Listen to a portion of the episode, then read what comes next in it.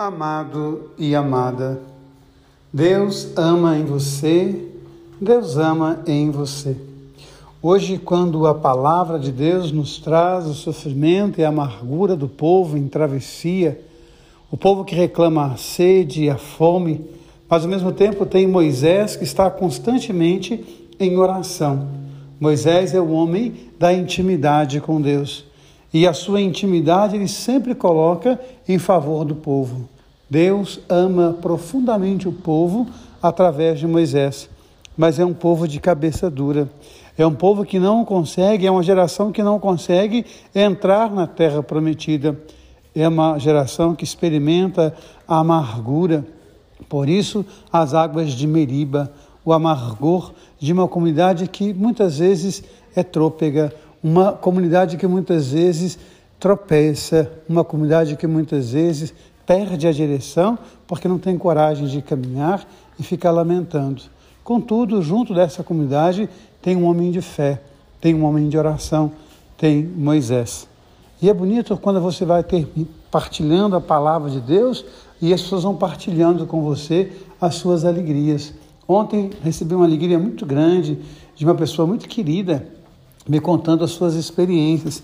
Primeiro falando da Fabíola, mãe do Pedro, que tem um grupo que reza o terço todos os dias.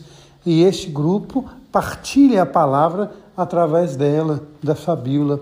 E quando contava essa história, me contava uma outra história diante da qual eu fiquei muito impressionado.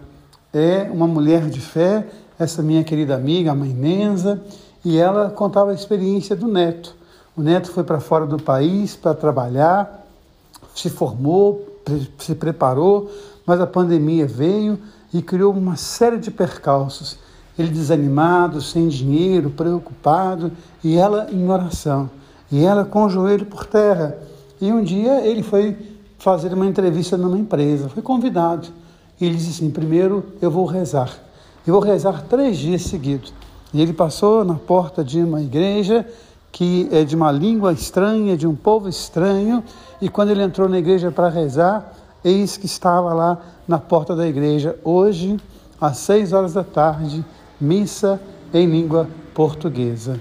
Eu achei muito bonita essa história, porque os sinais de Deus que vêm através das pessoas, os sinais de Deus que vêm falando ao coração daqueles que creem.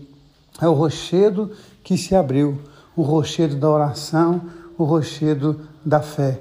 E é bonito quando nós olhamos o Evangelho e Pedro vai dar o seu testemunho. Tu és o Messias, tu és a graça, tu és a presença, tu és a luz de Deus para a nossa vida, tu és a unção no nosso coração.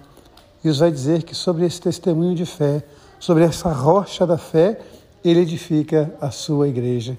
Então, a você que partilha a fé, você que partilha a mensagem, você que partilha o amor, Deus seja contigo. E lembre-se sempre que Ele ama você e Ele ama em você. Amém.